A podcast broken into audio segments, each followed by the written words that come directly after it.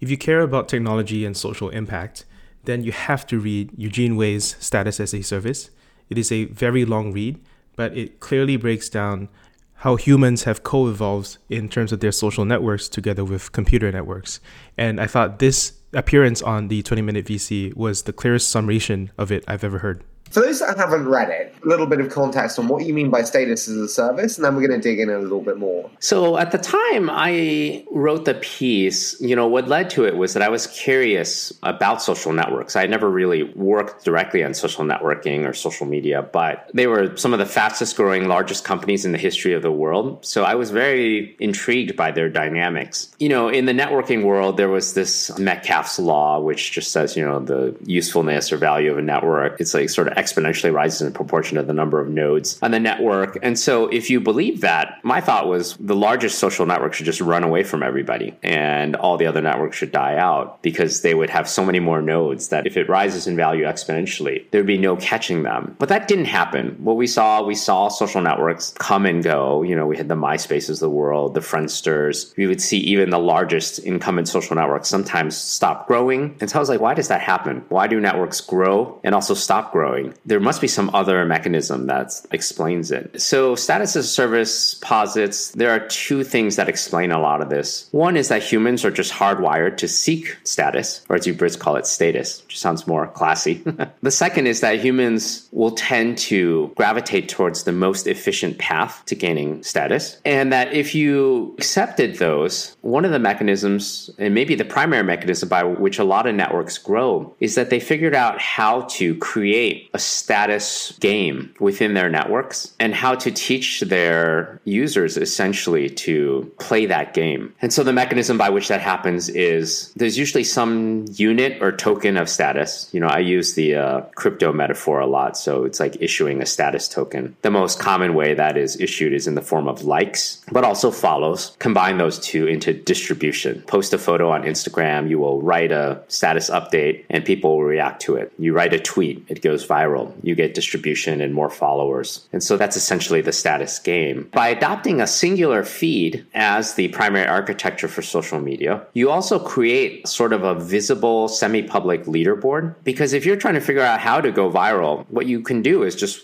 look at what other people are posting that's viral because the viral things they post will be amplified by the algorithm into your feed. And people are very good at mimicking other people and studying their strategies. Eventually, they will start copying. And so you get this like kind of runaway growth status seeking. Now, that's not the only reason people post on social media. I just say that's one of the mechanisms. So you know that saying, come for the tool, stay for the network. I think Chris Dixon formulated it about network products, including social networks. I tend to think that there's a generalizable form of that, which doesn't have to be tool. It's just come for X, stay for the network. And in this case, I'm just saying one of the X's that's out there is status. You could also say, for example, that in the crypto world, come for X, stay for, I don't know, the crypto network. The X right now might be NFTs. People are like, wow, I like I could get rich collecting these pieces of digital art. And the hope would be that in the long run, those people stick around and you know on ramp onto crypto as a broader thing. But you usually need something right? You need something before the network forms because by definition in the beginning the network has very few nodes on it. So what is x? And so i'm just saying status is one of those. So when we think about status as a service then as we said lots of people have kind of pontificated around it. You've seen them pontificate and share their thoughts around it. What are your biggest misunderstanding that people have around status as a service is? I think a lot of people have a visceral reaction to the title and they think that I'm advocating for building status games into products without any qualification. And I'm actually, you know, note in the piece that you know, one of the problems with status games that they can feel inherently empty and they can make people feel bad about themselves. There's a reason we've attached a negative valence to the term status or status seeking. I have a sentence in the piece very early on that says people are status seeking monkeys, tongue in cheek in a way, but I do think people people don't appreciate being called status seekers. We have a, a very negative connotation to that. I actually think there is a more positive way to frame this, which is what I tell people who come to me and say, "Hey, how do I apply this essay to the product I'm working on. And what I say is that, look, I think people are hardwired to seek status and we can't get away from that. However, if we accept that, we can then say that we need to choose what we want to reward in the world. Like another way of saying that people are status seeking, like the flip side of it is to say we should make the right things high status. Like if we say that we want teaching as a profession to be high status, like we can do that as a society. If we say we want public service to be high status, you know, if you read Lee Kuan Yew's autobiography about Singapore, one of the things he set out to do very early on was he said, I want the smartest people in Singapore not going into consulting or finance or like I want government officials to be the highest status people in Singapore. I'm going to pay them super well. I'm going to have programs that reinforce this idea that, you know, the biggest honor you can can get coming out of college is they have this scholarship that helps pay for college. That's kind of like ROTC, except after you graduate, instead of going to serve in the military, you have to go do a few years in a government agency. That's the part about status as a service, which I think people misunderstand. I'm not saying that we should amplify status games all over the place. I just think status is so powerful in an incentive because of human nature, and we need to think very carefully about what we make high status inside the products that we build. Can I go a little bit deeper here and say, I get get you on status seeking monkeys, and I totally agree with you. But do you not think that's just because 90% of people are fundamentally very insecure and egocentric? And the 10% who are actually very comfortable with themselves don't give a fuck about status.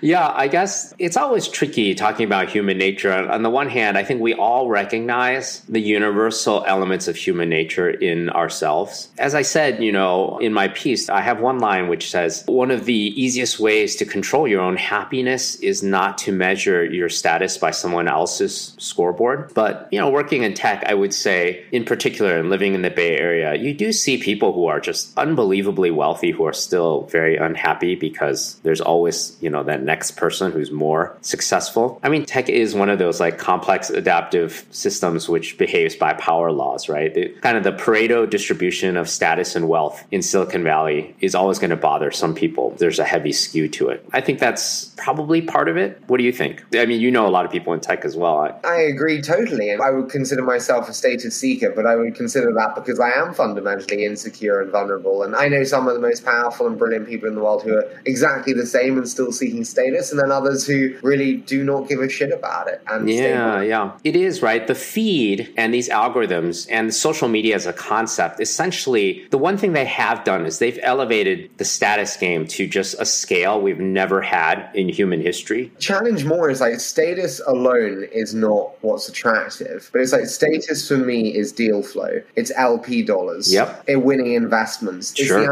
benefits that status brings, yeah. which makes status the coveted asset that it is for me and for many others. Oh, for sure. Especially on Twitter now, I feel like the new meta for investors is to build a personal brand on Twitter. And the way you do that is the tweet storms.